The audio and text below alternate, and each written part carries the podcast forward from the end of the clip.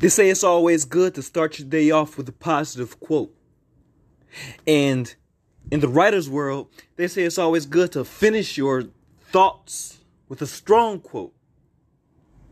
Well, I'm going to steal an idea from both of those, and I'm just going to start a whole fucking series involving quotes. But not just any old random quote. These are going to be quotes centered around vision, eyesight, perspective, and perception. The way you see things. Because this is the Artistic Eye Podcast. And so, this is a new series. A quote about eyes, a quote about vision, a quote about the way you see things. This is eyesight. But see, everything I do got to be with three eyes, baby. So this is eyesight with three eyes.